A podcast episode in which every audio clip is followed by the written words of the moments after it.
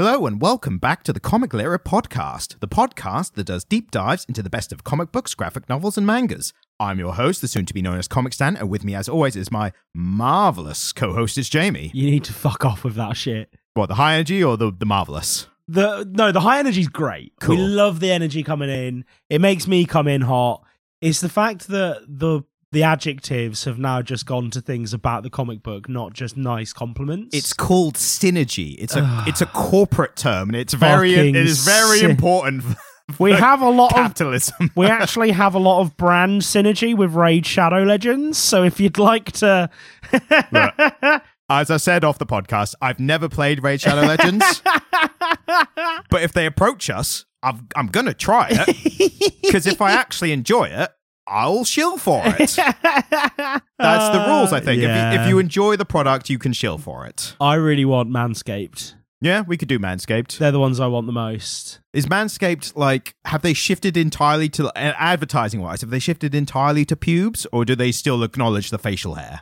It's all pubes, man. See, It that's what I all thought, yeah. Which I think is fucking hilarious. I think that some some brand of shaver had to be the first in this day and age to be like, what about pubic hair? Like, because none of them did for No. decades beforehand, if was- ever. it was just a quiet. There was a quiet acceptance that it's like I could also shave my balls with this razor. I, people did wonder, right? There was a bit of a discussion about like how older people would be like, when did everyone start shaving their pubes? Like it was like a, a, a thing that happened, right? the boomers are just like, what happened to Bush, lads? exactly. and I think what happened was that in the birth of the internet, people started going on forums and going, by the way, how do you actually shave your balls? And then someone had like a detailed paragraph of like, Yeah. here's everything you need to know. And they were like, all right, cool. And then we've slowly shifted to advertisers being like, you know, people actually using these not just for their faces. but also, hmm. if you want a smooth sack, well, you guys. Smooth as eggs. We're ready for Manscaped already.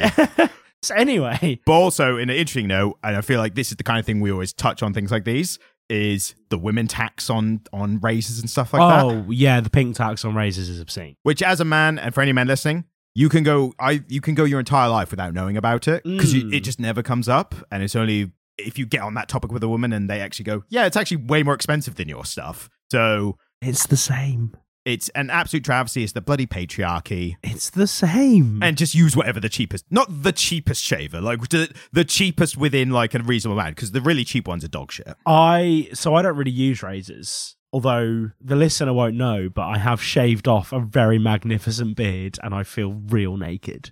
i mean when you're used to a gimli style beard for quite like almost a decade Yeah. anything less is going to feel naked I've realized I don't like the collars on any of my shirts because I'd never fucking seen them before, Ryan. Because they're always just hidden underneath all the. And now, now I can see my shirt collar.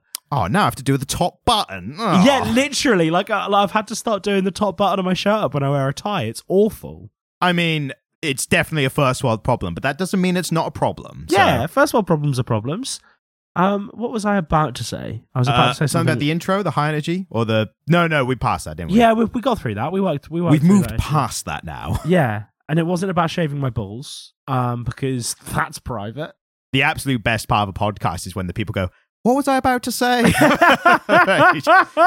and you just get to come on this journey with me as I work out what's going on. I mean, I'll edit it down so it sounds a bit more coherent. No! There's, there's some podcasts I listen to where they, they do the bare minimum editing and you Mm. just hear that gap for ages. yeah, I know. And it's just like a little bit of like, just go into it, put it on double speed and just gonna chop those bits out. yeah, just lop it out. Excise that lump. Ex- exercise the demons of silence. Um, anyway, I will say I was a bit This more. is a weird open. this is the weirdest opener we've had since that time I just went completely off book. Oh, you're gonna have to narrow it down a little more than that, surely. You go into the woods today. Oh yeah. the only problem with that was how low, and you were you were doing it for you know effect of the con, you know the content. It had to be Yeah. yeah. You were trying to set a mood, attention. But with the podcast, I feel like if you open on that lower energy, people who are trying to be like, "Well, this sucks. Turn this off." Uh, And I came in hired you today only because I edited last week's episode, and I came, I was trying to mix it up a bit with the interest, be like, hello and welcome to you know like that and i realized like that's too low energy like it need that first one it needs to be up there it needs to be like Yeah. hey w- podcast is awesome. Listen up. I have to take a minute before we record to just be like, right, energy. Because if not, I'd just be like, all right. and I've was- done that. I've done that. I was- For the listener, there are times when I've come in low energy and Ryan has walked into the next recording and went, like, right, I need you to cheer up today. It almost got to a point where I was considering doing the, you know, the you see, you might have seen the videos. The people are like Walmart or those kind of shops in America. They have like a the group. greeter. The yeah, but no, they have the group like before they open the store. And some like, you know, telecom phone kind of place as well. They'll get all the staff together, go, right, what are we here to do? And they'll like stomp, stomp, clap. And, yeah, exactly. Like I think more recently it changed to the Wolf on Wall Street thing, you know, the uh, you know, Matthew. McConaughey. Yeah, exactly. Yeah. Which is great, but only in that film. As soon as you try and do it in real life, it's like just stop. do you want to? Do you want to instigate pre-podcast huddles as a thing? Maybe just like a like a chant, or we could do that rugby. No, it was the New Zealand rugby thing? We just, haka? yeah, we just scream at each other. Do you, do you want to start? Because I can learn how to do a haka. That sounds like fun. Yeah, and then when we come in, it's like, hey, welcome to the podcast. Like it's it's up there. We're already. really amped up. exactly. Yeah, What are we talking about this week, Ryan? we are talking about a 2014 title to a little bit of a f- movie tie-in. Like, God, what are the odds? Like But- every week. like every week. it's been a busy month. But we're doing uh, the actual first uh, introduction of the Ms. Marvel character, not the original Ms. Marvel, who is the Carol Danvers. We're doing the Kamala Khan 2014 one, uh, which I thought would be interesting because it's a that she's a very popular character nowadays, and we've not done anything on her at all. I've not read that much by except for some modern stuff. Yeah. So I thought it'd be interesting to dive back, turn the clock a little bit, nine years, and see what it was like around that time. So Kamala Khan, uh, ordinary girl from Jersey City, until she suddenly got powers, and now she's Ms. Marvel, and she's a teenager, and she's Muslim, and she's an Inhuman, and all these other things. Um, also is written by a G. Willow Wilson, with art by Adrian Alphona, and color art by Ian Herring. Now, I thought I'd mention the color art first of all because one of the first things I noticed with the art, and obviously the art is the art is the first place we start nowadays. Like, yeah, it's, it's, it's, it's, the, the standard, isn't door it? Door open first thing you see. I thought the art, the drawing, I liked the style. I liked the dr- drawn by hand kind of roughness of it. I had some issues. I mean, you had five of them to read specifically. Got got him. that's a good pun. It's it's Well amazing done. that I've not made it yet. Uh, this is my first issue based pun. We need a we need an we need a pun counter. Ding when the pun go when the pun happens. We don't do many puns, so that would be a rare one. But yeah, uh, that would be like because I always I always try to instigate these things and then like they happen for an episode and then you're just like, eh, fuck it, he'll, he'll he won't notice. yeah, but they feel fresh when there's only one episode. it's like a fresh kind of thing every time. I'll put in a pun counter for that one pun. There was one thing that the artist didn't seem very good at drawing, and it was quite key. It wasn't very good at drawing hands. The hands were a bit janky. So I only really noticed the hands when it's when they were big hands. Well, but this is the problem when you when you're right when you're writing a superhero whose ability is make my hand real big. Mm. You eh, eh, eh, And- need and, to and embiggen specifically. you need to be good at drawing the hands because if not, you've just got the, like all of these close-ups of these really janky hands. Now, hands are hard. Mm. Hands are really hard to draw. I get it. Like I'm not I'm not casting any aspersions here. They just didn't look very good. I saw a uh, web comic recently, and it was about how an artist was practicing things they weren't as good at, and it was they were practicing feet, and someone was like, "Oh yeah, is that for us? Is that a made to request?" I feel like for artists, you, they don't like to practice feet too much because they're like, I don't want people to think I'm just really into feet. And unfortunately, there's big money in feet. it's weird how like the classics, like the classic body parts that people like to objectify, have kind of fallen out of fashion a bit. Mm. People are just really into feet these days. So I feel like the I feel like the twenty like the twenty teens and the twenty twenties have been the age of the foot fetish. I mean, they they felt proud enough to come out, and I I think the reason is all the kinks and and preferences uh, became a bit more spoken about with the rise of the internet and everything. I feel like the foot people, and I I don't think that's a derogatory term. I think that's the foot people is like a it's an that what we're calling it? encompassing it's an encompassing term. I feel like they were looking at all the more extreme kinks that people were openly talking about and be like, ours is not that bad. My Like- foot thing is fine. I actually, I almost want to take a stance on this but with the very clear, Take- no, no, no, no, very- no caveat. Take your stance. the very Just clear caveat that I am not a part of the foot community. Yeah, all right. But from the, the outs- lady doth protest too much. and that's exactly what I was worried about. but I feel like from the outside looking in, and because there's a stigma, people are like, "Oh, they're into feet." Like, oh, I feel like all they're all they're into is a part of the body that most other people aren't. Like, but it's it's relative to other kinks and preferences and whatever. It's very normal. it's Compa- pretty tame. it's a part of the body. Like normal, like uh, normal is a relative term. Yes. But for people who aren't into into feet, us normies, How the fuck have we got on here? we How is this? I've had this bottled up for ages. All I'm saying is that when we look at people, we go from the head, great, chest, great, pelvis, obviously, like legs. Some people are legs. Some People, some people Yeah. are like men. yeah, that's fine. And then we get to the ankle and below, and we go, oh no. It's like, why is this arbitrary line? Whereas in the Victorian era, an ankle was considered to be pretty fucking raunchy. Actually, maybe the foot people are just, it's just a resurgence of Victorian morality where they're like, oh, here's a go on them ankles. Maybe, maybe. And also, comparatively, if someone was like, I'm into hands, how what where would we be on that? Because I've never heard that. But like if we're comparing everything, it's like if someone's like, I love hands, hands are my thing. Be like, yeah, hands are great. They do loads of stuff. They're Like, really useful. Yeah, like I, I'm big fans. I they don't get me hot and bothered, but I'm like, but hands are pretty cool. Like, I mean, it depends on what they're doing. I mean, well, you could say that for anything, really, couldn't you? But Yeah, I suppose. but anyway, the back to the drawing.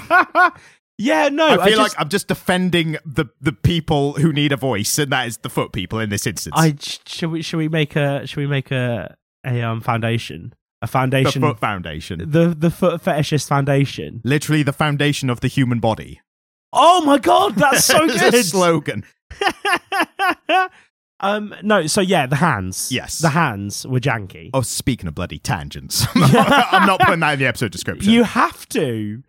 Co- the convention that you've created in the way that you describe these on the internet dictates that you have to do it. a small tangent on the foot fetish community. I'm not looking forward to writing it, but but no, I didn't Yeah. rate. I didn't rate the way he drew hands, Hmm. which I know it's a minor gripe, but when they're so fundamental to the character, it was just like, and, and I get it because hands, are, as I've said a moment ago, hands are really difficult to draw. They're probably the most difficult human body part Hmm. because they're so intricate. There's so many little joints, and they move in very particular ways. And so it's not inconceivable that having to draw so many hands would have been a challenge. I will say, from my perspective, from my experience reading it, I think that I found the art generally to be of a style where Yes. I wasn't as concerned about something looking off. Yeah, and and and overall, I quite liked the art. There was one other thing, stylistic choice that they made that I found a little bit weird is that they cartoonized older men a bit more than every other character, Mm. and so all of the other characters were quite straight, kind of adapt. They were quite standard-looking humans. Do you think that's an anime influence or manga no, influence? No, because it's it's definitely really reminiscent of a more Western cartoonist style. But the, the technique for mangas, I think I mentioned this in a previous we episode, talked about but it last week. yeah. basically, if anyone didn't listen to that, it's the main characters look more simpler drawn because people can um, put themselves in the characters easier than more detailed drawn characters. So I've got an example here, and this is one of the policemen who turns up to the Kmart when they're being robbed, and he looks great, right? That's not a bad cartoon, Hmm. but it's really cartoony in comparison to, say, um, Kamala, who, to be honest with you, is a really nailed on um interpretation of what Middle Eastern people look like. I feel like, and again, this is completely just my my opinion. I'm not saying objectively. I think it is kind of the manga thing where the because it's a young person's comic, Yeah. so I think the young people look again more standard and put yourself into their shoes kind of thing. Whereas the old, it's you know like with with any children stuff, like the adults are like a kind of ethereal presence, and the yes. the, the, the I chil- mean, it's possible, but children just- tears are like the people who we are following. I mean, I think the reasoning behind it is less interesting to me than just the very fact of it as a creative choice. yeah, Did you notice it? I didn't notice it actually specifically. It's, it's, it's only because you now brought up that I thought about the, the manga But in retrospect, can you see what I'm saying? yeah, I completely see it. I see your, I see the point you're making, and I think the only thing we're kind of differing on is whether it did benefited or hindered it. Yeah, and, I'm not. And, and again, I don't. I don't dislike it particularly. Like, um, the, it's it's most prominent in Kamala's dad. Um, because obviously we see a lot of him. Um, and we see a lot of him right next to Kamala and her brother, who both, by the way, look great. What's interesting though is the brother being a little older. I think he is almost a bit in between. Actually, He's Yes. got a kind of an odder shaped head. He's bit he's he's unusually like tall and lanky, which some people do look like. But I feel he's kind of almost in between of like he's starting to look more different from the teenagers because he's a bit older, but he's not so detailed as the adults. But again, I don't know if that's intentional or not. I do really like the color work. I was going to complain about the color work. Really, I- go I- for it. I thought the colors were all unnecessarily muted. uh, which I really rated. Like, if you look at this panel of Kamala when she first turns into the kind of Carol, Carol her, Carol Danvers. yeah, her Carol Danvers character model. Hmm. See, so bits like that, the those splashed out more because they were a bit more contrasting. Yeah. So I see, I see the the use of it, Yeah, but I feel like when everything was muted, it felt a bit more boring, and I it, I guess that's to do with the context because those are normally the parts where she's just fat everyday family life or going to the mosque or just yeah everyday stuff for her. So I get the use of it, but then I also feel like I prefer I personally I'd prefer if it was a more contrasting color throughout the whole thing. What's interesting is the first panel is quite high relative to the rest of it's high Yes. contrast color, and it's a close up of the BLTs. yeah, yeah, yeah. And I was looking, I was like, those BLTs actually look really good. And then as soon as it kind of pans out and goes back to normal, it's like just muted colors. I mean, it's- we've both been to New York, right? yes, New York is a very grey and brown city. Yeah, And I imagine New Jersey, built around the same time from the same building materials, probably yeah, definitely look- similar. would look really similar. Right? I mean, have you been to New Jersey? I've not. I've not been in, but I've seen I've seen enough stuff. It's set there that Yeah. yeah, and so I kind of feel like it was a quite nailed on representation of what modern New Jersey would look like. But then when you go into like the their homes and stuff, like surely that those parts would be a bit more vibrant, you know? Yeah, maybe. I don't know. It's really interesting that we both identified the same thing and we've Hmm. come at it from completely different angles. And it didn't it didn't break anything for me. No. It was just it was like if if uh, if I was just reading it to read a comic, I probably wouldn't have even paid any mind to it. But because we're doing this and I'm thinking about it, I'm like, actually, I don't Yeah. like this part of it. But yeah, like it'll work for some people, and I again I recognize the tool it uses by being like the exciting stuff is a bit more high contrast Yeah. color, so it naturally looks more interesting. And because when they were using the traditional Marvel characters, so they use Ms. Marvel, Captain America, and Iron Man. Yeah. They're all super high contrast. They're all super bright. They are very much in the Marvel house style. And particularly in the scene where we're seeing what she's imagining when she's writing her fanfic, did you notice that was a bit brighter and a bit more high contrast? Yes, definitely. Yeah. and that was it. I, and I, I, I thought, I thought there was this interesting kind of um, interpretation of the standard Marvel house style because it wasn't quite nailed on to what those characters would look like in their own comics, but it was a bit closer to the standard Marvel house style. yeah. And and and I think I think that was used in a really interesting way, Yeah. and I quite liked that. And again, when she's when when the, when she goes to the party and she's walking through the fog, I thought the fog looked great Yeah. Like you know the, i really got a sense that the whole city was being engulfed in this kind of swampy soupy fog you know Mm. i i I, I i I found it yeah I, I really i really enjoyed the color work i thought it i thought the whole thing it gave the whole it gave the artwork a breathiness that i liked This is definitely gonna be a personal preference kind of thing. Um, I feel like only now thinking about it, I feel like when I've seen it in like TV shows and films, I've had the same complaint retroactively Yeah. thinking about it. When you get like a, a TV show or something where something's set quite dull, but it's meant to be dull, and then the the something happens and the new adventure happens, suddenly everything's bright. I've been watching those and felt that same kind of like, why did it have to be so dull in the previous parts? Like I get if you if you're doing just a little, you know, uh Wizard of Oz, prime example, black and white at the start and then and color then the for the adventure, comes right? in yeah Because it's such a small part of the start, for me that works a lot better because it's very much a here's the boring life. Ooh, big adventure starts, and that's the whole film. But if they kept going in and if there was more of that black and white part, I'd be like, this is bore like this makes me feel like this part's boring. Why don't we get back to the contrast? i think there's an interesting conversation to be had about form and function Hmm. because obviously The Wizard of Oz was the first Technicolor film. Yeah. And so Things becoming color. People were in the cinema is like, Jesus Christ! and Like, this is it and, and and they did it for that reason they did it so that this new technology they developed could have the biggest possible impact hmm. but it's interesting because it was done explicitly for that reason but it's now become this really interesting creative choice that people read into ju- as you just did Yeah. and and you know it's it's, it's where form meets function isn't it Mm. and and that's quite in that's quite interesting to me in the way we tell stories because you're using the past limitations of a medium to set an expectation that you then subvert to get a reaction out of the audience Hmm. I think the problem for me is that I'm comparing this comic naturally to other comics that were very vibrant throughout the whole thing that I enjoyed more. So I like again, I understand the form, but it's yeah, this is it's my personal reaction too. I'm like, ah, I'd rather it just be contrasted the whole way. which is fair which Yeah. is fair but I, get what did you think of the actual like line art Again, I I liked the hand drawnness, the the crookedness of like some of the parts. I liked and generally found funny how there's a certain distance and we've seen a few comics that do this. There's a certain distance where, if the, for lack of a better term, the view, if the view is far enough away from characters, their faces become two dots in a line. Yeah. and I like that. Like, I, that's a style as a stylistic choice. I like that. I think it's funny. Like, it made Yeah, me kind of chuckle cool. every time.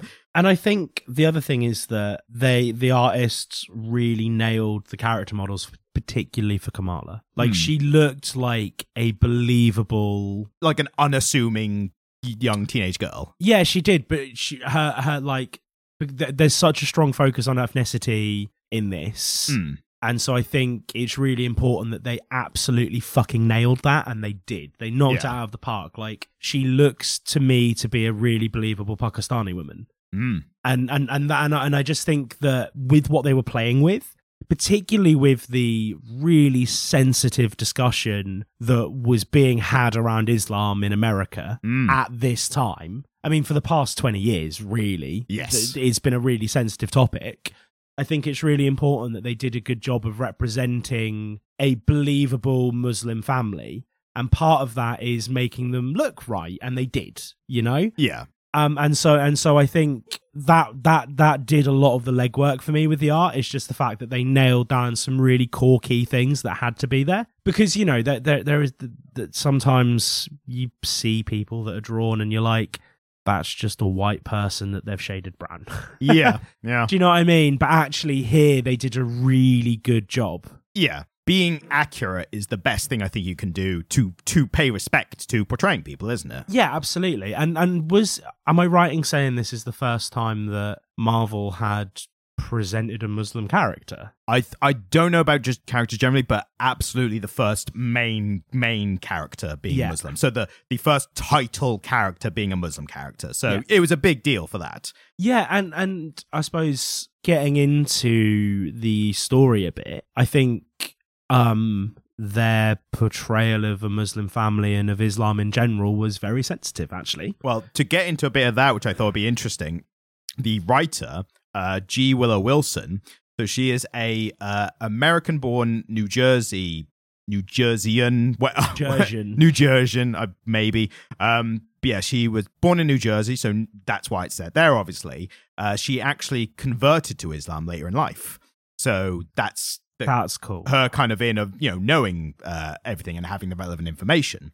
And there's a little bit interesting on uh, it's on the Wikipedia page for if you want to go read it. But I thought it was interesting. They actually mentioned specifically the creating of the Kamala Khan character.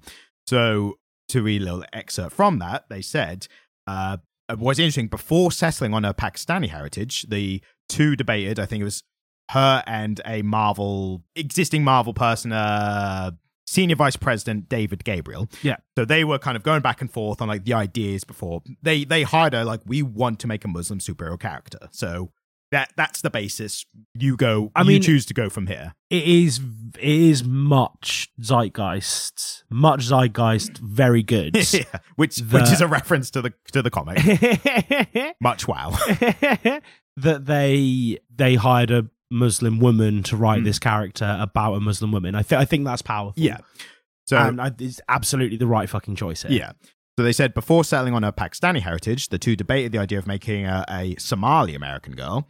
Uh, So it's interesting. While creating the Kamala as a character, the duo expected negativity, not just from people who are anti Muslim, but also Muslims who believed Kamala should be portrayed in a certain way. Yeah. Uh, but then it says, despite the initial fears, Kamala was received positively. Some sources described her as easy to relate to, and even likening her to a modern day Peter Parker.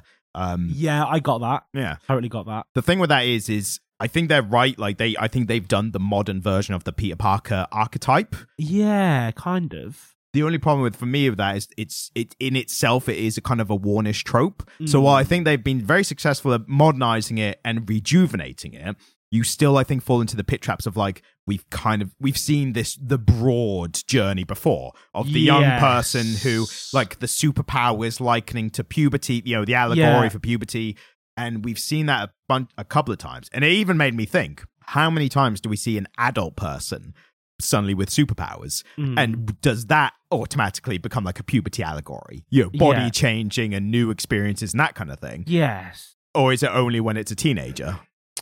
Yeah, no, that's interesting, isn't it? Because I suppose a good example of an adult getting powers is the original Thor run, where Yeah. the bloke picks up the hammer and gets the power of Thor. And again, that really does have the undertones of puberty, doesn't it? Because he becomes bigger and more well muscled and I would say for me, the reason it doesn't is because it at that time it was a thing he could turn on and off. yeah, maybe actually. So- Whereas this is more of a permanent change, isn't Mm. it? And same with Spider Man, it was like you have these powers now. This is you from now on, kind of thing. I think one of the interesting things is that the acquisition of her power speaks to a very real thing that happens to a lot of people of color growing up Mhm. in the West. She's um the this buying into Western beauty standards. And so something that Kamala um talks about is wanting blonde hair. Um and you know, I think I think that's a very real thing that happens because beauty standards in particularly, you know, Britain, America, Germany, kind of Western European countries Hmm. are really really strongly linked to caucasian traits right and and that's obviously a really sad fact because it's just uh, it's wholly untrue Yeah. but i think they did a really good job of representing that here and also of empowering her and you know taking that character on a very sh- brief arc but i think a well executed arc towards an acceptance of herself as what as what and who she is Mm. right I mean, interestingly, I've read some modern day Kamala Khan stuff. And what's interesting is I didn't know that she had the power to actually change how she looks. Yeah. I knew she could make herself bigger and smaller and make body parts bigger and smaller. And that's all I've ever seen from her in the modern stuff. I didn't know she could not only change how she looks, she could also change her clothes. Yeah. Like the power as as we see later in the in this five issue run, the first volume, we see that she can the power can extend to her clothes, but it's an extra like usage of a power. Yeah. So she says like she when she attempts to like be a superhero and do the superhero fighting, she's not as good because her power is being drained to affecting the costume Yeah. and making that bigger and smaller. But yeah, I, I didn't know. Obviously, they've used that as a good thing early on of like you could change how you look. Like you, as a superhero with an alter ego, that's a really good thing. But she very quickly recognizes that the thing she would naturally draw to is the Western beauty standards, Yeah. and specifically the person she idolizes Carol in Carol Danvers, Danvers. yeah. So, and she talks about like the was the skimpy outfit that's like no longer PC or Yeah, so I don't know much about Carol Danvers, Captain Marvel, Ms. Marvel. Was Carol Danvers' original costume as Ms. Marvel one of those kind of old superhero female costumes that were a bit that way? yeah, it definitely wasn't one of the worst, but it no, was it, Supergirl's was always pretty egregious with the tri with the diamond shaped cutout, Power, right? Power Girl, yeah, Power and Girl, that's yeah, she's yeah. like a Supergirl, uh, you know, type, and yeah, Yeah. that was that's just ridiculous. Was the that Marvel or DC? D- DC. DC. The fact they keep doing that, they still have it on her. And it's like, well, it's traditional. We can't just, just It's the white costume, isn't it? Yeah, just like, just change it. But um, yeah, she's not one of the worst. But she, her, that Ms. Marvel costume definitely falls under the why is the female superhero showing more skin than the male superheroes? Like, And just on a functional level, like those super suits often as you know, they're they're kind of armor, aren't they? A lot of the time they function as armor. And you're like sometimes and you're like, why would you want a bit missing? I think that more relates to like fantasy stuff, like where armor's a big part. Uh, it's always so funny where like the male, the the the mask version of the armor is like a full suit of mail, yeah. and then the femme version is just It's a, fucking bikini. steel bikini. Yeah, Yeah. absolutely. So yeah, that that, definitely that definitely was a factor in earlier superheroes, and they've they luckily moved away from it. Yeah, I mean, I think they're working to redress it, but I suppose the problem is that it's still a prominent part of the culture and a part of the history. Yes. And so it's fun that she references it, and it's fun that she sort of says, "Well, actually, that's what I want." yeah, yeah. I think that's a good good part generally. Yeah. yeah, I think it's I think it's interesting. Getting into the story, I thought would this be a fun one for you to tell us what the story is of the the first this volume that we're covering? No, Come on. I'm not here for that. Come on. I'm not here for I'm, it. right. So I'm I'm a human being who's who's oh, no, who hasn't read. Fuck off. I've not read any of this, but I've heard I've heard. Ooh, Ms. Marvel, Kamala Khan. Should I, don't- should I, jump into? I don't like it? doing this, Ryan, because it's never good. It's a, it's it's interesting. I it's, think it's never good. They're all my my descriptions are always really bad. yeah, but you make them bad on purpose to try and make me not ask you to do them. no, it's not weaponized incompetence. I'm just not very good at it. That's what weaponized incompetence people say, though. weaponized incompetence people. Are you turning them into a community as well now? I literally just I take the thing and then add people at the end, and that's that's how I do it. I mean, that's kind of how language works, isn't it? Yeah, exactly. Um, Give us a brief. What happens in the story? young New Jerseyan woman walks through some fog, acquires superpowers, and rescues her friend's dipshit brother. Yeah, yeah. Well, that's the basics, isn't it? Yeah. I'm not. Look, right? you can't make me do this and then complain at my answer. I, I I noted the hint of pa- passive aggression in there. it was the teacher being like mentally being like, "That's a C." And I, and, I, and I like that you try and build up this teacher student relationship between you and I because we both know that in this relationship you're wearing the silly braid and I've got the rope on. When it comes to superheroes, yeah, I mean, I don't think you got the, the obvious Star Wars reference there, did you? I got the robe part and the braid. I had to think about a bit. I mean, that's specifically the Anakin. Wait, Anakin Obi Wan relationship. No, Oh. Qui Gon and Qui Gon and Obi Wan. Did Qui Gon have a braid? No, but Obi Wan did. Oh, back then, yeah, Yeah, But they both had was- robes, so Yeah, but right, okay. it falls apart a little bit. What I'm saying is that Ryan, I am the master. I'm actually wearing a robe right now as well. Yeah. But when it comes to superheroes, like there's a very clear master and uh, Padawan. Yeah, yeah, I know. Yeah, okay, maybe. When it comes to everything else that we talk about, you're normally the master, but this is my domain. We're in my domain now, boy. what would you say? I think this is an interesting point. As someone who's not a superhero fan and has l- more limited experience with superheroes, would you say are there points you could point to that separate this from the more traditional? I mean, this is an origin story, so more traditional super origin stories that you know or read. Yes, pure, purely because I think they're doing something really interesting here, where they're trying to tell a story about balancing religion up, up against modern Western values and culture. Yeah. And so I don't necessarily think that we've ever had that story as a superhero story. Hmm. We see it a little bit with Miles Morales, Mhm. where where he's kind of you know he's navigating the complications of being a, a highly intelligent young black man in America, right? Black, black Hispanic. Yeah, and so you know he's mixed race. There's a lot of you know we we we see glimpses of him, um, you know, kind of navigating the cultural expectations from his family up against the cultural expectations of wider society.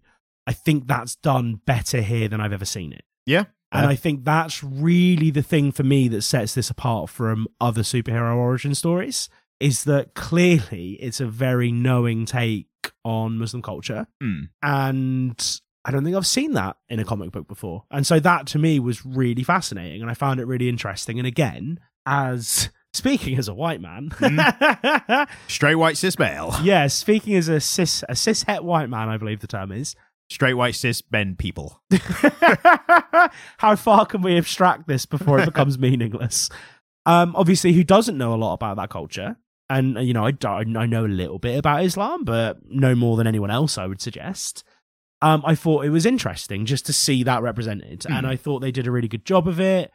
I think you know what you know it was really it was really fascinating watching her brother really connect with his religion A bit more, a bit more fundamentalist. a little bit more, yeah, but Hmm. not not a fundamentalist. He was just no. I don't. I, I think fundamentalist is the wrong word there because Okay. because it comes with a lot of negative connotations. Yeah, I yeah, and I think those are those are added on by by Westerners. Like, but that's how language Yes, works, yeah, it? yeah. So I would I wouldn't say he was fundamentalist. I would say he was devout, mo- yeah, more devout than the rest of the family. more devout than his father, certainly. Mm. Which is interesting because to us, from outsiders, you don't think about these little nuances because as as close rep- as close a relation we have like Christianity, and normally you have very Christian families. I don't know about your experience, but like anyone I've known, it's you normally have very Christian families, and then occasionally you have a a younger child, teenager person who is maybe rebelling or just not following the same you know beliefs as the rest of the family. So it's interesting here to see that kind of different levels across the generations. But the difference there is that when you have a highly Christian family in the West, they're not abstracted from their culture in any way. no, yes, And so they are their parents are practicing in the church that they possibly even practiced in as children and that they came up through, possibly even the church they got married in and that their children were christened in. What we're seeing here is a Pakistani family where the parents are first generation immigrants and the children are second generation immigrants, right? And so Kamala and her brother are they're reconnecting with a heritage that they haven't fully experienced because they grew up in America. Hmm. And you can see that that would be a really natural response to it. This thing of like, well, the world is telling me I'm this thing. The world is telling me I'm different for this reason. So I'm going to fucking immerse myself in that. And I'm going to draw strength from that. And I'm really going to live that and breathe it and learn about it because I don't get to experience my culture natively. So I'm going to immerse myself in it as much as I can. Hmm. And I thought they did a really clean job of representing it without laboring the point. yeah, making it a part of the story without it being a, a focus. Yeah, and I just thought it was interesting. And then obviously you've got Kamala's more relaxed relationship with her religion, and then her friend who is a bit more devout, and her friend is wearing a The- headdress, The hijab. a, a hijab. Yeah, I mean, again, I wouldn't like to name it specifically because I'm I'm not. we could 100% be sure. wrong. We very yeah, well could yeah, be wrong. Yeah, absolutely. Like I'm not an expert on these things, but she's wearing some form of head headdress to cover her hair. Yeah. Um, and she makes it very clear that actually that's a choice that she has made, and that her parents are like, "Oh, it's a phase. She'll get over it." And her Mhm. parents aren't super interested in her doing that, but that's her reconnecting with her culture, right? Yeah, Um, and so it was really cool seeing these representations of these young people living in the West, finding a way to integrate Islam into their life as young people in America. And I just thought that was interesting, and you, we've not really seen that before. yeah. I think with stuff like this, I always have like a a, a two two reactions one after the other. The first one is dissonance. well, not not at the same time. Normally, one followed by the other. The first one is normally like, oh, it's cool seeing this like real representation of a of a community that I wouldn't normally otherwise see.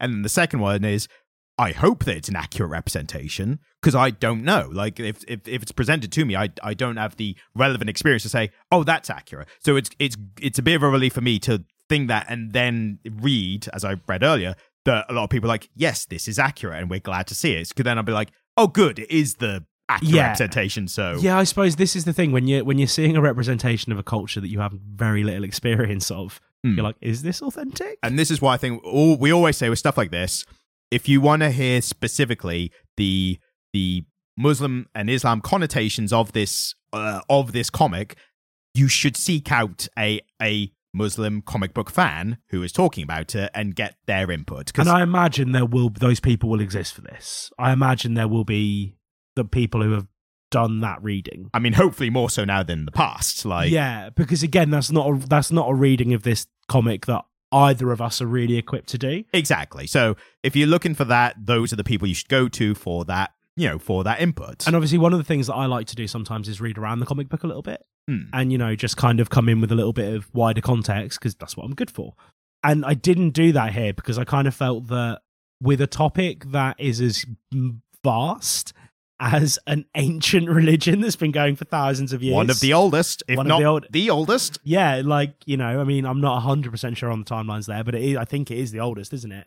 It's the oldest of the the modern day theocrat monotheocratic. I'm making up words here. Monotheistic. sure, yes. Yeah, and well, it's the oldest of the sand religions, isn't it? So Judaism, Christianity, Islam, they're the sand, they're known as the sand religions because of where they come from.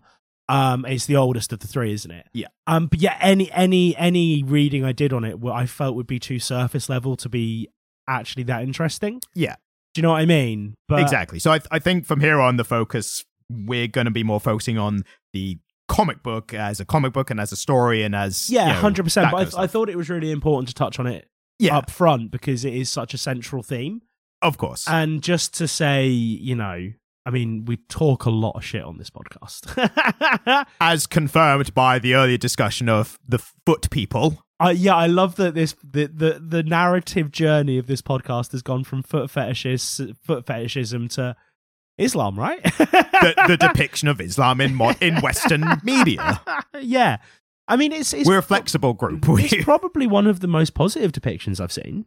Um, you know, I think yeah, I mean it is it is one of the most positive depictions I've seen, and I'm gonna be honest with you. I think we're really encouraged to like the Muslim characters a lot more than the non-Muslim characters. yeah, Like a lot of the kids in their school we meet are kind of assholes, I say a lot. I think only a couple, but I think they, they are a representation of but that. they're the ones that we see the most. Yes. Like that fucking guy who gives her alcohol and doesn't tell her. yeah, What a fucking douchebag! What Yeah. a tosser! Like you just, uh it just it, it bothers me. It, it bothered me, and I kind of was reading it and I was like, oh, we're really being invited to, um, you know, we're we're, we're being invited here to learn a little something about a culture and to kind of you know see it for what it is. Mm. And and they had a really clever juxtaposition with some of the other characters not really respecting it and not seeing it for what it was.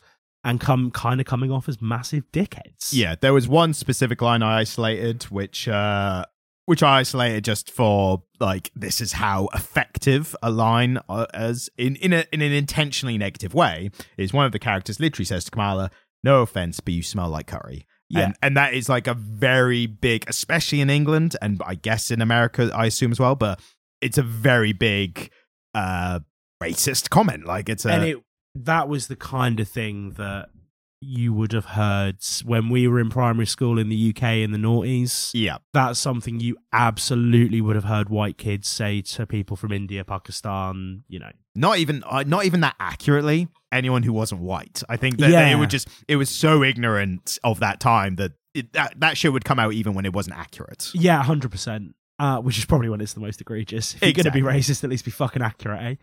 Um, I that's think- not what I believe. I, I think I generally read a, a Reddit post at some point, and it, it did tickle me a bit. It was someone who was racist, but in a way where they knew all the details of the of the race and community they were being racist like towards. you've done the and, reading. and the person there was it was from the perspective of the person who the racism was aimed at, and they were like, I could not help but be impressed with the, with the knowledge they had to be racist to me. Like, like he's done his reading. He knows what he's talking about. Yeah. And he's still a cock. but you got impressed by that level of of commitment to the bit, Yeah, like, no, I mean to the horrible evil bit. so the story, Yes. right? Um, The it's- story for me, I can sum up as there were parts I really liked, and there was parts that I didn't like, which took me out of it. So there's something that I'm going to say right now, which goes against things that I've said in the past, and I feel like this is me having my cake and eating it. Which is that when we've had comic books that have tried too hard to explain the acquisition of power, like uh, that flat Flashpoint, where they really go into the fake science of how he how he gives himself his powers again. Yeah, I found that really annoying. And then here she kind of falls over, has a vision, and has powers. And I kind of feel like you, they could have done a bit more to, So- to explain it. this is really interesting from my perspective because I know exactly what happened, but not because of the comic. I know the timeline of the character and, and like what happened. So So you actually know what's happening here. I thought it was going to be interesting to see how much they actually said about what happened, and as, again how you would react to it as a as a as a non fan who was not knowing all the stuff. So what happened was there's a group in the MCU called the Inhumans, Yeah. and they are kind of like to minimize it is saying it they're kind of an X Men type group, right? Oh, They're- she's a mutant. Not mutant inhuman, but that's like they are conflated because they're so similar. Right. So what it is is they are a race of people who were created by some basically godlike creatures eons ago, and what it is is they hundreds of years ago they You're were struggling with this one, aren't you? to explain all yeah hundreds of years ago they integrated with the humans so what you've got now is you've got humans who have dna from this previous civilization that were Right. integrate with the humans. So part of the inhuman culture is they are born without powers, but then they're exposed to this thing called the Terrigen Mist. So the mist cr- uh, like cr- creates your powers. It unlocks your superpowers.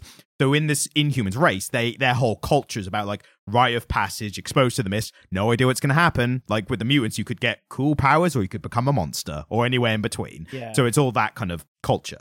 What happened in the Marvel universe at this time is the king of the Inhumans, guy called uh, Black Bolt.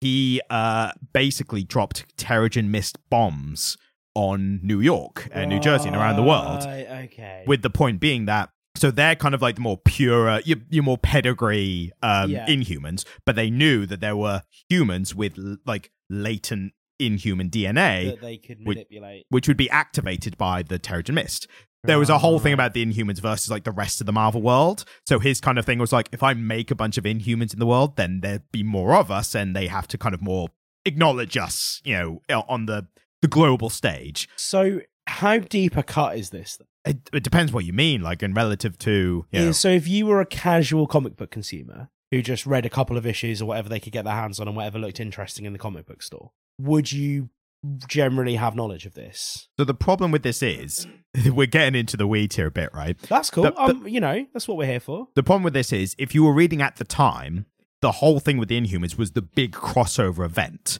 So right. So, does this tie into a lot of what was happening? in a sense, yeah. So this was happening and they were like, also we're gonna create like at least one new mainstream superhero because of this event in the in the big Inhumans Marvel crossover. so, is Kamala is Kamala Khan the kind of big named one? she definitely she became the biggest named Inhuman. Isn't she the one? Isn't so? Just just indulge me for a moment. Hmm. You know that Spider-Man run that we read. yep. She come on. This is the person that they kill off for no reason, isn't it? Yep, she died, and the reason was because so the inhuman. Did she Inhumans. perma die? no, she's back now. Right, cool. But the reason is is because they wanted to change her from an Inhuman to a mutant.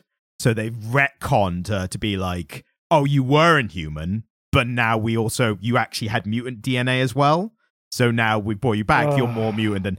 So here's the back. so is she is she within the X Men kind of umbrella now? I, she li- li- literally just happened very recently, so I think they are now incorporating her, now or she's just her do. own superhero, but she's a mutant. Like kind of like Deadpool is a mutant, and he's kind of with the X Men, but not really. well, he's with whichever X Men they can afford to get the movie rights to. well, in the movie, but this is a big part of the Inhumans. They've been they've gone up and down in popularity because of the larger Marvel like real world situation. So there was a point where they were becoming from this point they were becoming quite big because Marvel were making MCU. They started MCU in 2009. They Yeah. created Ms. Marvel, Kamala Khan in 2014. At this point in time, they did not have the movie rights to X Men. So they were building up the Inhumans, who had oh. been around for a while to before. To be a new X Men franchise. To be like- get it, right, we haven't got the X Men. Let's do the Inhumans. get it. Turned out the Inhumans crashed and failed because they just bungled it. Like they just Yeah. it, it, it fell apart because they couldn't be asked to make it proper. They made a bad TV. It was meant to be a film. Then it was a TV show, and the TV show sucked. So they just missed it. Now they've got the X Men back. Yeah. So now it's like Inhumans. Who? What? Like who cares? So just just thinking about this character and her power, particularly her her move set, her powers. Yeah. I'm seeing a bit of Ant Man here. Yep. I was go- I was leaning a bit more fantastic, uh, Mister Fantastic. Yes. But but she's literally between those two, really. yeah, and good solid character. Mm. I think we've seen so much of New York in the MCU because Tony Stark's based in New York, isn't he? Every uh, almost all of them are based in New York. Doctor Strange is based in New York. Peter Parker's based in New York. uh, the Fantastic Four, uh, Doctor, yeah, Doctor Strange, uh, Daredevil, Punisher most of the time. Yeah. Uh, the Defenders, so Luke Cage, Iron Fist, Jessica Jones. So just thinking about it, right? We've got this really, I think, actually quite a well imagined character set somewhere that's kind of New York, but not quite. Hmm. Like I think the idea, basically, what I'm saying is, Marvel, get off your fucking asses and make a Kamala Khan film because I would go and see it. So they made a TV show. The TV show's already Oh, is happened. it good? It was pretty good, yeah. It was good. It was it was very similar to this style of this comic. yeah. Very coming of age, like um like discovering her powers, very strong like Muslim res- representation in it as Oh, well. They cool. they the actress who or actor, there's a we're not saying actress anymore, are we? I don't know. we did a whole bit about Yeah, it we did a last week, bit. didn't it? Actor, Yeah. actor work. the actor who plays Kamala Khan, she is not only I think she's Pakistani herself, but I'm not 100% sure, so I'm not going to commit to that. But she she might even be Muslim as well. Again, I'm not 100% on that either. Yeah, yeah, yeah. She's very close to the character in a lot of ways. Also, she was a massive fan of Kamala Khan.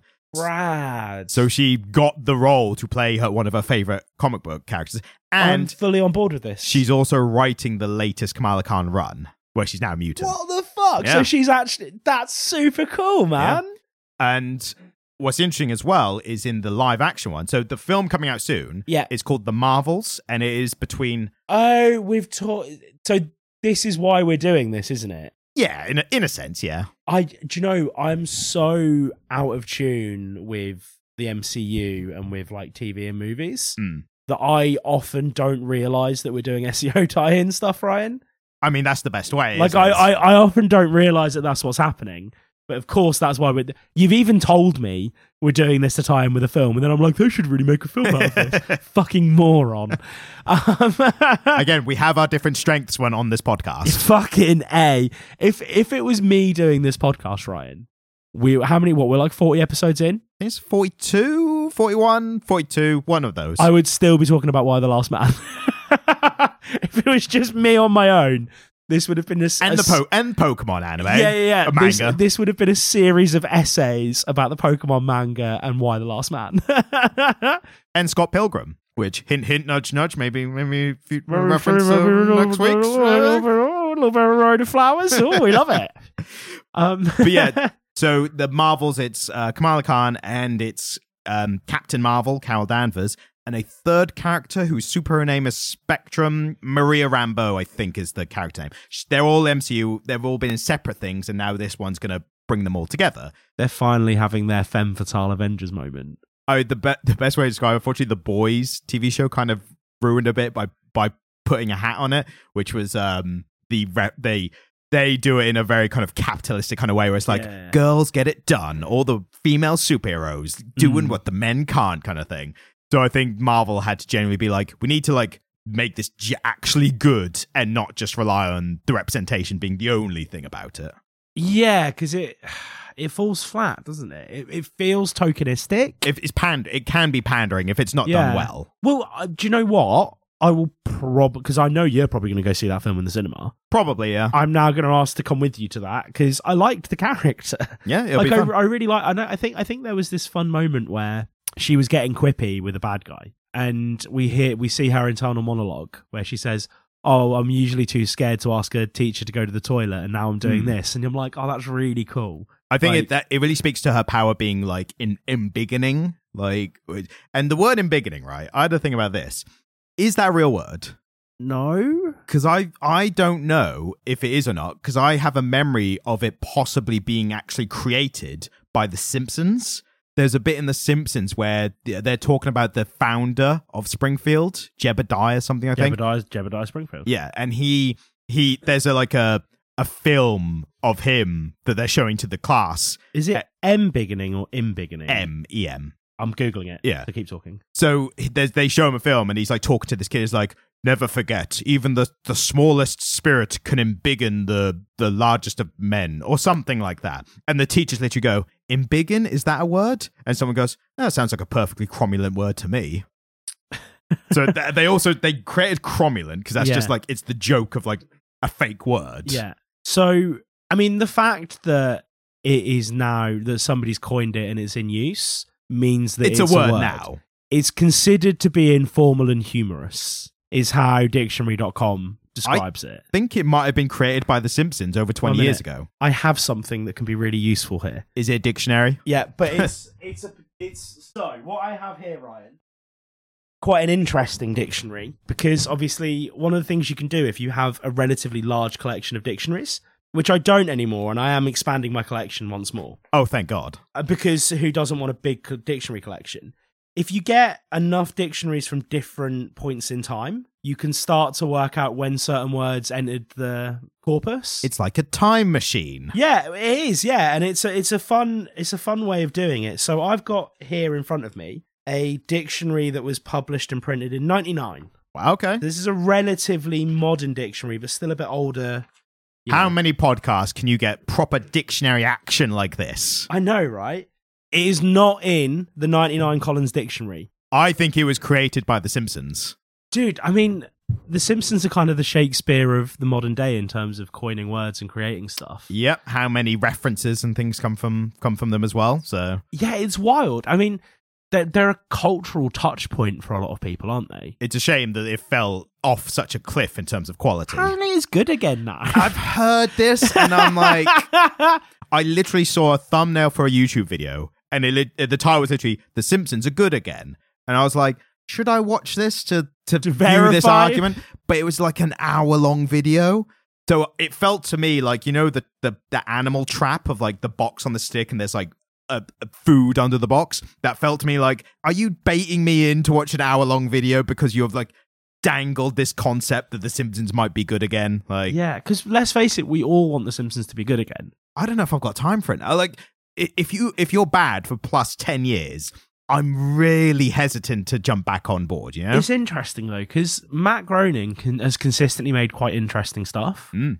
Futurama's I think is best creation. Disenchantment, I didn't get on with Disenchantment. I liked it. I've heard a lot of people like it. I know a lot of people who like it, but it just it didn't hit for me. Yeah, I mean, I didn't, I didn't bother with the last season because it had been so long since the, the previous one that I'd forgotten what happened, and so I tried to go from the start again, and I was like, oh, I just can't with this. Yeah. But when it when it first dropped, I, I mean, I think I think I watched, I think I binged it in the pandemic. If I'm being completely honest, I think a lot of people did. yeah, but no, but yeah, in Bigland, I think for me, the dialogue in this comic, that was the point where some of it took me out. Like the actual context of some of the the context of the dialogue are some of the high points for me. But then also some of the over expositional dialogue took me out of it. Do you know what?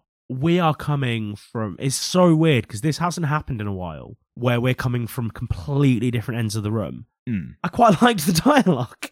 Again, I liked it in parts. Like I've generally made notes about the parts I liked and the parts I didn't. Yeah, I I didn't notice anything particularly poor. I well, I mean, I've got my notes. So Yeah, well, no, this is what this Yeah. is. Yeah, this is what notes are for. There was one early on where she literally says in in her own in turn no, she's speaking to someone and she says, "Oh yeah, my chances of becoming an intergalactic superhero are like worse than me becoming popular or whatever." And for me, I was that was like a we know the story. We like we know the blurb at the very least.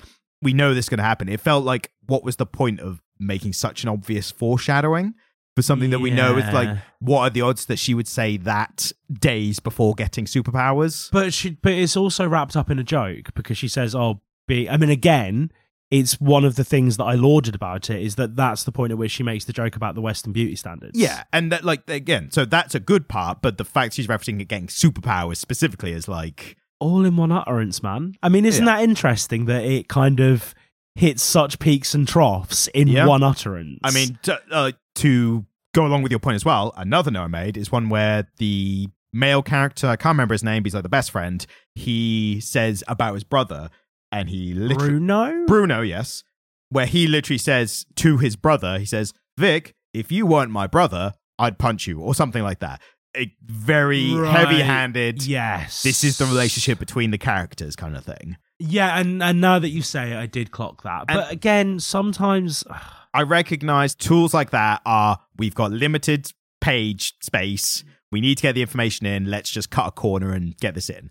The rest, Yeah. the rest of the comic was good enough that I'm not holding it against it. But I still think it, if we're dissecting it to this level, then it needs it's worth mentioning. no, no, it's valid, and and I often defend being very nitpicky in the same way, don't I? So it's it's hard for me to challenge you. Hmm. Also, at one point they they they reference a video going possibly uh, going on MeTube. I I know, was like, I know. How- oh my god! I can just imagine the writers, or the one writer, I suppose, but the writer being like, "Oh God, I need like a, I need something for YouTube. I can't use YouTube. What do I do? MeTube, right? Off to the pub. Like, and and there's another reference to social media as well, and they do something weird with it there. They they they did a thing in the dialogue with this that I really liked. Mm. Um, there's when Kamala comes home from her little late night jaunt. Her brother's really worried that somebody has done something to her, and he says, "Oh, do you want me to get the lads from the mosque and we'll beat the snot out of them?" And I liked it for the one reason because it's something that I bang on about all of the time. no censored swears. no censored swears Yeah, it's it's quite obvious that the well-worn phrase there is beat the shit out of somebody. Yeah.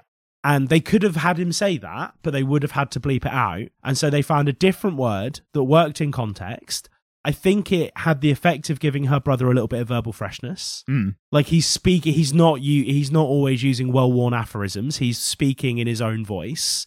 Mm. They picked a word that worked. They didn't have to bleep out a bunch of swears. They didn't have to do a swear because clearly they didn't want to here. There's no swearing. Yeah.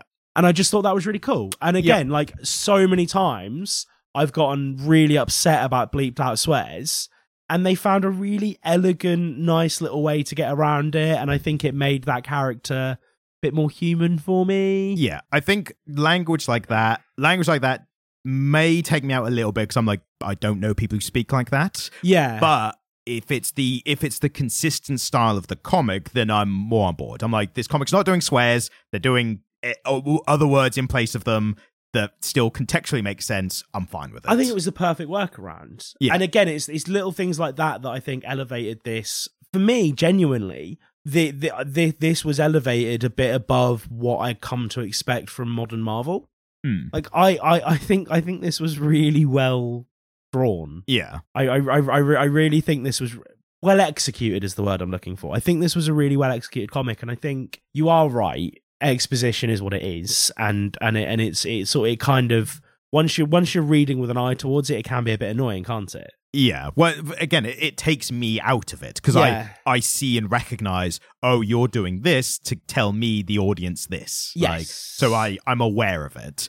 Um, I did like in terms of the actual story. Like this is as we've said before, it's a coming of age, you know, Yeah. thing with the dissension between the child and the parents. I thought it was interesting is I think this is aimed at a younger audience, absolutely. So when she's complaining about not being able to go to parties and stuff, and the parents being overbearing, you know, and not allowing her to do this stuff, we I recognize that I think we are at an age where we are more closely relating to the parents. I, the point of the point Yeah. of it absolutely is meant to be like poor Kamala not being able to go to this party. Whereas I think we're at an age where like I agree with the parents. I don't think she should be going to this party. Like it's probably bad. fully and and like they yeah no you're absolutely right. And they do a really good job of making her dad very strict but also very kind. Mm. there's that moment where he where they're talking and he kind of says you know i just want to make sure you're okay and i'm worried about you and can we just talk about this properly? And then he gets to the end and he goes you're still grounded though. You need to go to the mosque. Yeah.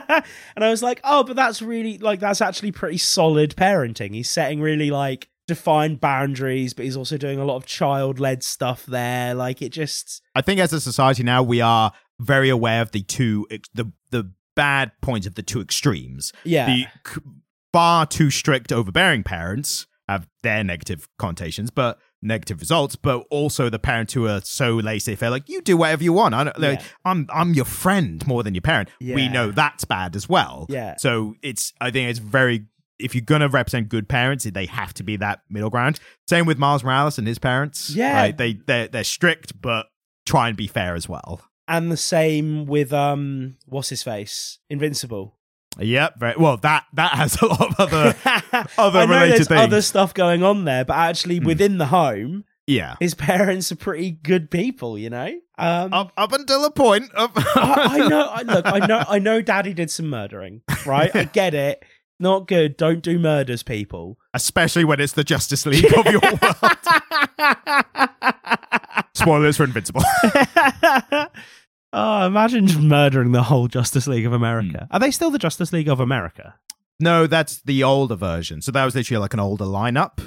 So that was Right. Superman, maybe Batman, and like some others, like old version Green Lantern, who was not like the intergalactic kind. He was like uh he had a magical Green Lantern. he like was a actual- domestic green lantern Yeah, who they actually retconned into being a gay character. So Oh, was- cool. Yeah, so uh, one of those things like they they are now doing more stuff with now, so he's become more interesting. But I think originally he was a bit boring, so they replaced him with the uh, the new Green Lanterns, who were the space police essentially. So talking about that, because that's something that I mean, there, there's there's some undertones of that here. I think it's more interesting when they do what they've done here, where they give you a brand new character, but they take on the mantle of an older character instead of just retconning somebody from the 50s to make them more interesting to a modern audience. Yeah, I- That's really preferable to me. I think and it's what, like because the, I, I I imagine the Miss Marvel mantle wasn't particularly well liked one.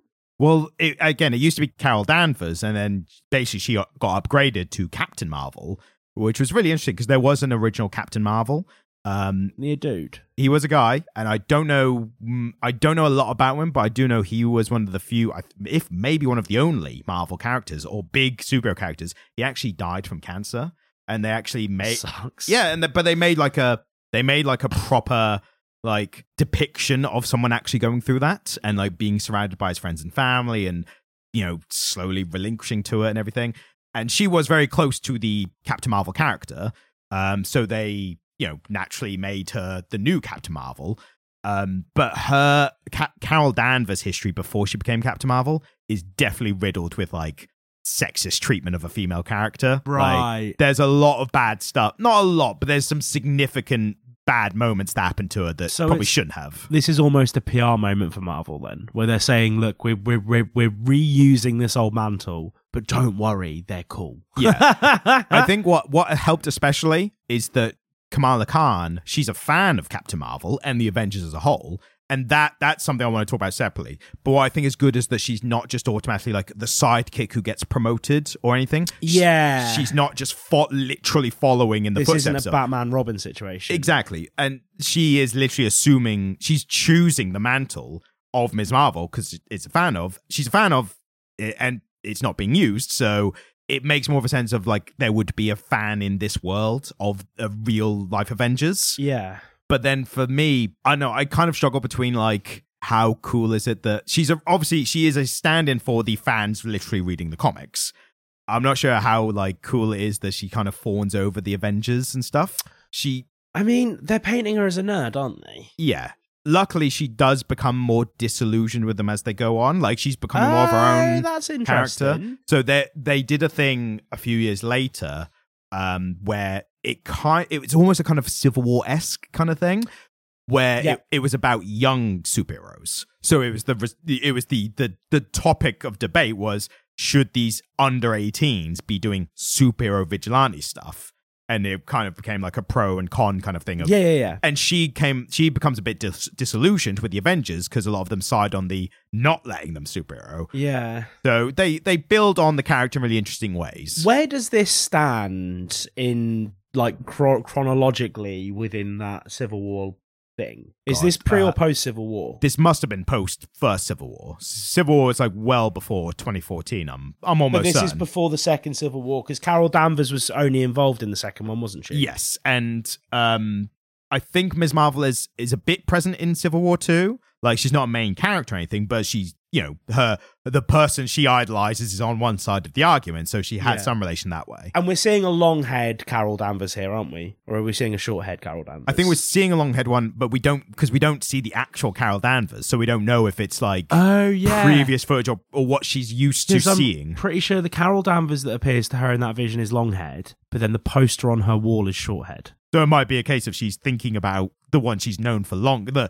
the image of the person that she's known for longer, Yeah. and she might have just recently cut her hair. But for as important as that is, but like, I get what you mean. Like chronologically, it's a it's a marker of the character. Like I'm just trying to slot it into the pre timeline. and post, yeah. Um, because pre and post Civil War Two is a big deal in the Marvel universe, isn't it? It changed a It- lot of things. It should have been. It wasn't. It didn't have that much. oh, did it not change as much as I think it did? it changed for certain characters that we've covered. So like Hulk obviously was a big thing for Yeah. Civil War two, and uh and Iron Man and We've never talked about Iron Man, which is wild to me. well, I said they haven't. We've you've made that point before, and I said they haven't done any Iron Man stuff, so we haven't we should tied just in. talk about because I've never read an Iron Man comic. the the ones I've read haven't been great, and the problem is he's one of those characters. He's been going on since the '60s, Yeah. so I, they've kind of run out of steam in terms of like what to do with him now. I'd be really because you know you know the original Iron Man in the big bulky gold suit.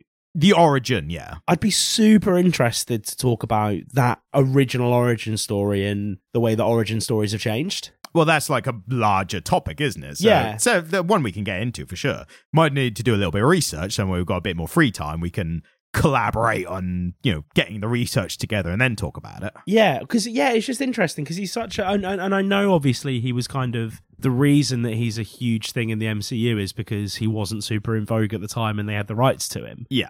So they made him what he is now via the MCU. But obviously, he's such a big part of of what happened over the past ten years in the MCU, and we've just Yeah. not talked about him. I think the problem for me is similar to Peter Parker Spider Man. He's because he's such a big part. And again, same with like Batman and Superman. When superheroes get too big, they get so big that they don't want to take risks. It's like the banks in 2008, too big to fail. well, we we've had that discussion where I misinterpreted that as like not allowing them to fail, whereas Yeah. as you said, is if they fail, everything else fails. Yeah, absolutely. With Marvel and DC, they they're such big characters. They're like we can't risk doing anything too different. Because we'll bring the whole house down. Well, Like- yeah, they're scared of like these safe sales being like risked and you know not game. But again, for me, they just make them more stagnant and that go on. So then I gravitate towards like these newer superheroes where there's less need to like go safely with them. and it's interesting because beyond the religious stuff that's that's quite present here, they're not really taking a lot of risks with Kamala Khan. Like this No. is this is really bread and butter superhero stuff. Yeah, I think there's something to be said about if you are at the time in 2014, if you're going so far as to make a brand new like main title Muslim superhero, the idea I think is that if you make everything else like run of the mill, then you are you're exp- you're going different in this other way, but you're rooting the character in the the tropes of the superhero. It's like if you're wearing a statement piece. Like if you're if you're going out, John Mayer said this. If when he wears like a big robe or something, like a Visvim robe, he's like, you better just wear t-shirt and jeans with it because you're spending all of your points Yeah. on this statement piece, so everything else needs to be super grounded, right? yeah. And and and and, thi- and this is a very grounded kind of neighborhood Spidey superhero origin story. She's Hmm. not she's she's not doing Avengers level shit yet. She's rescuing her buddy's brother Yeah. from a like She's a street level superhero at this. yeah, at and, this and and I think that's cool, and we don't see as much. Well, from what I've seen, from what we've read, we don't see as much of that these days. Like a lot of the modern superhero stuff, the stakes are very high from the start. Yeah, it depends on the superhero because some of some of my favorites are still quite entrenched in that. So like Mm. Daredevil's one of my favorites, and he's very much a street uh, hero. Yeah. Although he does a lot of like magic ninja stuff as well sometimes. Um, Spider Man, I think when he's at his best, is a street superhero. Yeah. Um, they do a lot of stuff with him, like interdimensional stuff or like you know. Like magical stuff with Satan, bloody annulling his marriage and all that bollocks. oh God, don't. But there are some street Don't. there are some street superheroes who tell good stories. Jessica Jones is a very good one. She's literally a private detective The with powers. Punisher. Punisher is very street level. Um, Punisher they do an interesting thing with, and I I might make a video on this once I launch Comic Stan, you know, trademarked. But, soon to be known as Comic Stan. soon to be known as.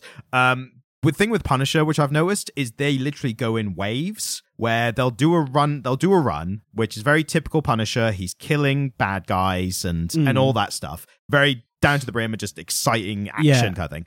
Then they'll do something where they completely change or like put the character in a completely different area. Yeah. So prime example, at one point he died and became a an angel fighting demons.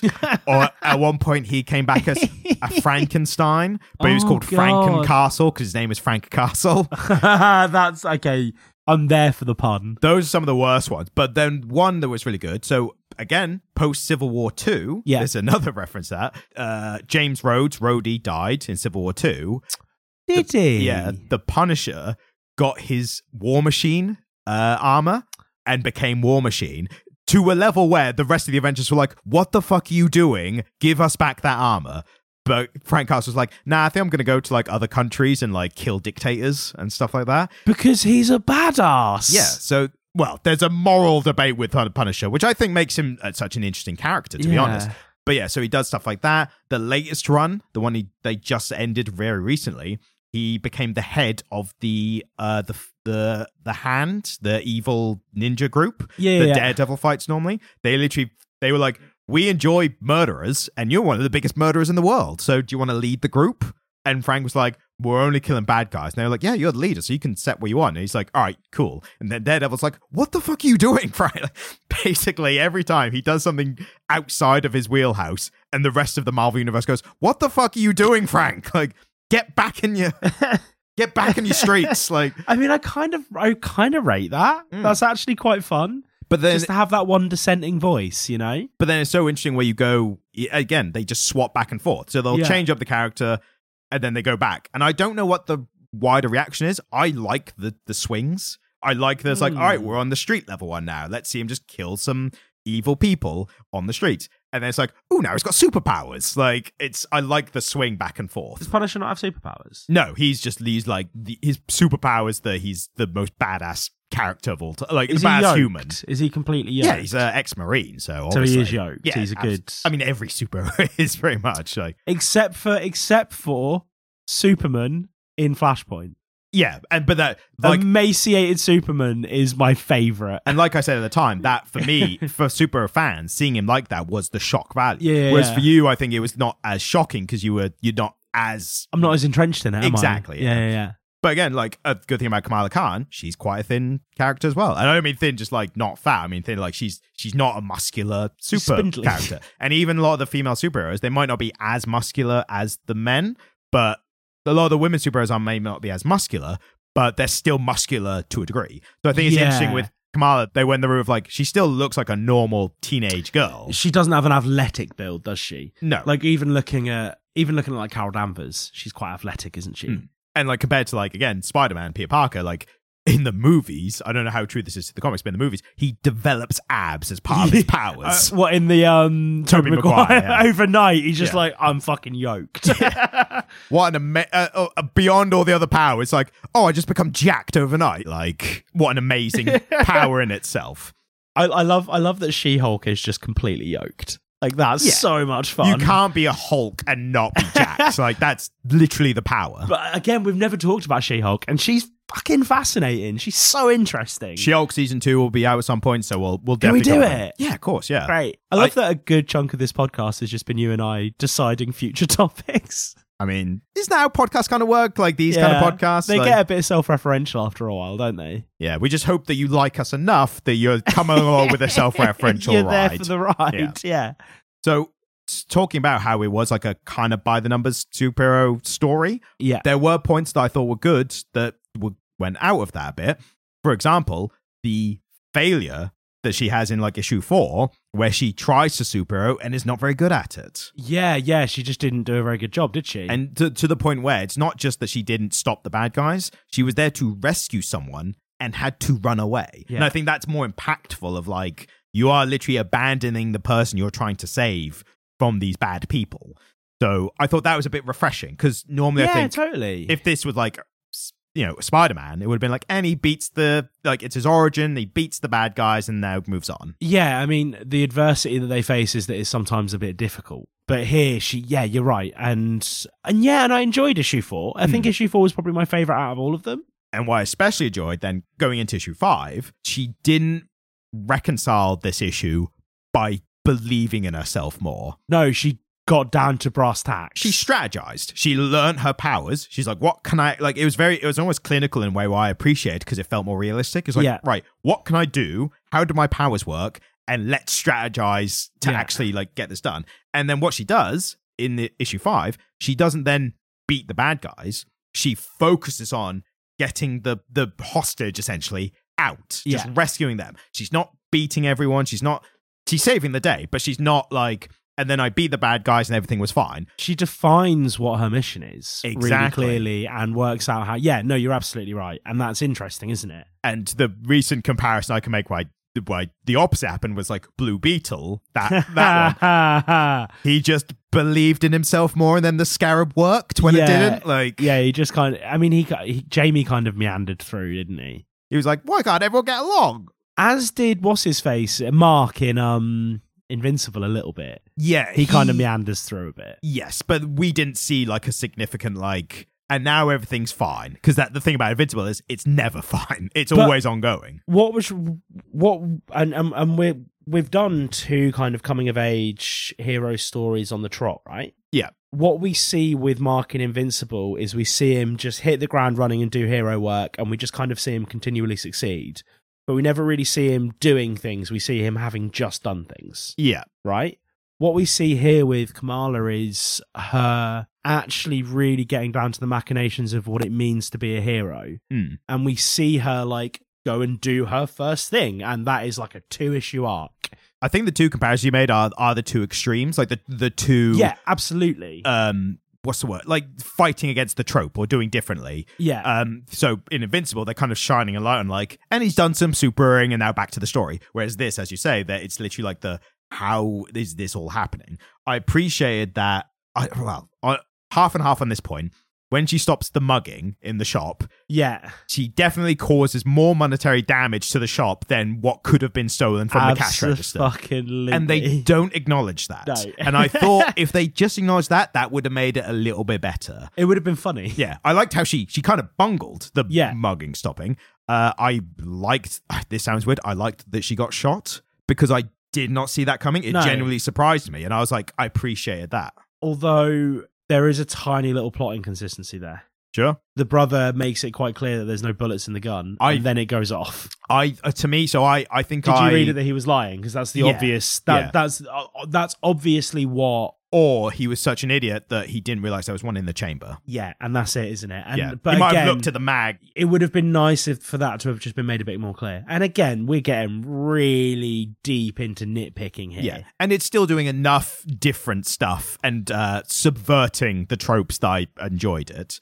Yeah, no, I I mean I, I enjoyed reading it. Um it's so it's so weird because before you know, we always have a brief conversation before we start recording. Hmm. I would love for you to just turn up, set a mic up, sit down and be like that would be hilarious. And, Hello, welcome back to. The- but I, I said to you before we started recording, didn't I? I was like, I don't really think I've got a lot to say about this one. And Hmm. now we've gotten into it and I've had nothing but things to say. I did say that I had enough notes of. I had such like things I liked and things I didn't like. I thought there was going to be enough conversation in that. Yeah.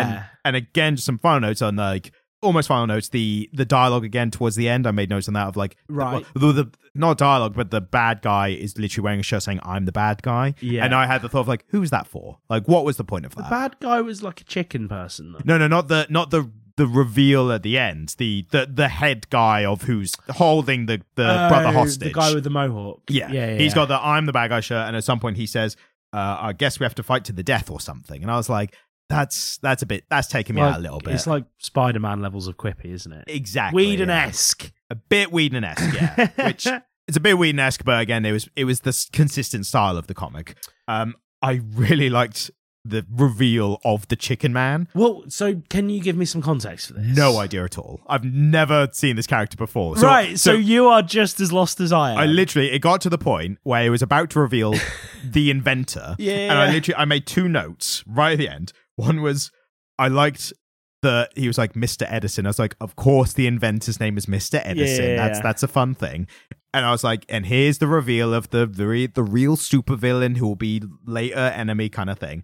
And then it just showed a giant chicken man. And I was like, what the fuck is this? this is amazing. I genuinely was like shocked with happiness. I it like, was a what the fuck moment for me. And this isn't a lot of particularly long run, is it? Like 14 issues or something? I think it goes for like two ish years or like overlaps into two years. Yeah, I mean, I think, I think, yeah, I mean, I think it only goes up. I, I only saw it go up to like 14 issues or Hmm. something. So I read, I did read the following issue after this, which interestingly, uh, Do we Wol- see the chicken man? we see the Chicken Man again? So it- Okay. it, also it's a Wolverine tie-in, like Wolverine's there. what is Logan there? he's following, um, he's following a missing student from the the, the mutant school. Is it short Logan? Yeah, well, yes, it's proper Logan. It's proper Wolverine. But um, what's funny is they she meets the Chicken Man. I thought a bit too quickly. I was like, uh, give me, give me, give me more breadcrumbs leading to the Chicken Man. Turns out Corn kernels, Corn kernels. It turns out it's a clone of Thomas Edison, but But they fucked it up. they got accidentally got chicken DNA or chicken feather into the the test tube. And Why is there chicken DNA floating about in your lab? And what's funny is that this the inventor is really salty about anyone pointing out that he's a chicken. he gets really worked up Oh, about it. That's so good. It's fun. I was I I generally was like I might read more of this. I want to Yeah. see where this goes. So yeah, Chicken Man is the villain. Oh, that's great. That's great. Yeah, I think. Oh, and one last thing, I like the mannequin joke, or the the visual gag with the mannequin, Yes. Because yeah. it had the simple face but closer up, and I was like, that's fun. yeah. Yeah. So yeah, I think that's pretty much covered it. Ms. Yeah. Marvel 2014. Uh, I would recommend. I Yeah. think if you're interested in this at all, you your interest is going to be rewarded. In yeah, two thumbs up from me. Really Yeah. enjoyed it. Had a good time with it. Love talking about it actually. and there'll be more Kamala Khan stuff because she's an a, popular MCU character. So we'll be doing more stuff. I'll do some more. Yeah. I could go some more. Cool. Well, thank you so much for listening. Um, if you want to send us an email, you can do so at comicliterate at gmail.com. I think entries for the costume competition are now closed, so we'll reveal our winner next time on that one. Um, And if there are no entries, we'll just pick a random person off the internet. Oh, wouldn't it be great if we just picked a random address and sent them a medal? um, if you'd like to leave us a review, make it a five star. Do it wherever you get your podcasts from. Um, we make shorts; they're good. I like them. I think you'll like them too. So you should probably watch some of those. They're on TikTok and YouTube under the Comic Literate podcast. I yes, think. comic era, yeah. Cool. So thanks ever so much for listening, and good night. Thank you. Goodbye.